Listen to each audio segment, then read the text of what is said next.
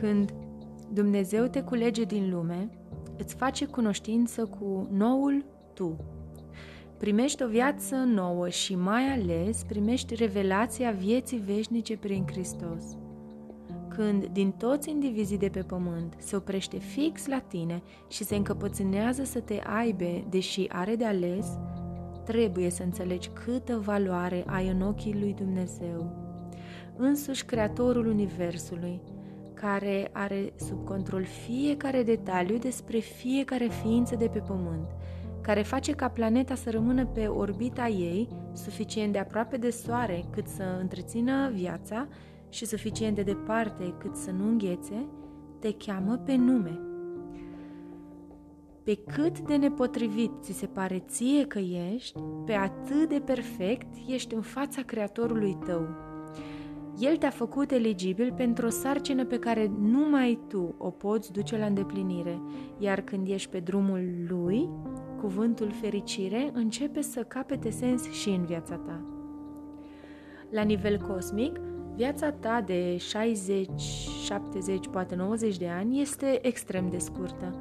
Ai putea să o privești ca pe o fereastră dintr-o zi aglomerată. Întrebarea este, ce vei face cu ea? Există doar două variante și pentru a le argumenta voi folosi viața mea ca și exemplu. În prima variantă am luat viața în propriile mâini. Am înțeles destul de devreme că viața este o bătălie și că nu este pentru cei slabi de înger, în consecință am început să mă lupt din răsputeri, încercând să iau cele mai bune decizii, dar nesurprinzător am obosit și am dat o bară de nenumărate ori. Trăiam o realitate fadă și fără culoare, în care mă mințeam că totul se va ameliora cu trecerea timpului, deși spirala ducea numai în nefericire, neîmplinire, amăgire.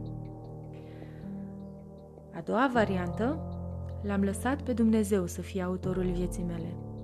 Am dat în sfârșit volum vocii lui care tot insista de ceva vreme și am realizat că atâta timp cât mă las purtată prin viață după cum el vrea, nu numai că o mare greutate de pe umerii mei este ridicată, ci ating acea împlinire pe care o caută toată lumea.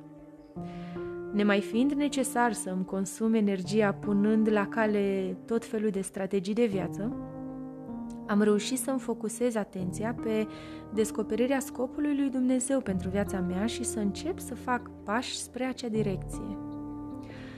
Viața este oportunitatea mea să demonstrez lumii realitatea Dumnezeului meu. Prin viața mea, vreau nu vreau, îi influențez pe cei din jurul meu și nu mi este indiferent ce proiectez în lume, mai ales când vine vorba despre cei dragi mie. Din acest motiv am avut curaj să cred promisiunea unui Dumnezeu invizibil și să îmi schimb atât de radical stilul de viață, pentru că înainte de el, deși intențiile mele erau bune, le manifestam total pe dos pentru că îmi lipsea fundația. Lumea spune doar o viață ai și trebuie să o trăiești. Și pentru mine era mai mult decât valabilă această afirmație, dar scufundându-mă tot mai mult în brațele tatălui meu, am înțeles că avem de fapt două vieți și că prima o va influența în mod direct și irreversibil pe a doua. Va determina locul în care îmi voi petrece eternitatea. Oamenilor le este dat să moară o singură dată, după aceea judecata. Când știi că ai o singură viață, o fereastră, ce alegi să faci cu ea? Care este sensul să o irosești pe sentimente de vinovăție, ură, frică sau rușine? Isus a absorbit tot răul pentru ca tu să poți intra în binecuvântarea și în calea lui Dumnezeu pentru viața ta. Sau de ce să alegi să trăiești pentru tot felul de scopuri viitoare, când tot ceea ce ai, real și palpabil, este acum, este momentul prezent. Trebuie să știi că Dumnezeu este sursa resurselor tale și tot ce ai sau aspiri să ai, dacă El nu va considera că este necesar, indiferent cât vei încerca pur și simplu, nu se vor manifesta acele lucruri. Așa că nu are rost să forțezi și să consumi energie în van. Petreceți mai mult timp rugându-te decât îngrijorându-te. Există calea despre care ne-a învățat Isus, calea în care tot ce trebuie să facem este să ascultăm glasul lui Dumnezeu, iar El ne va ghida. În perioada scurtă cât suntem pe pământ, avem fiecare un scop bine definit de Dumnezeu, mult înainte de a ne fi născut, pe care trebuie să-l descoperim. Și după cum îl cunosc eu pe Dumnezeu, intrarea în harul lui îți va produce o ruptură. Va trebui să renunți probabil la mulți și la multe. Dar totul este de moment în comparație cu eternitatea.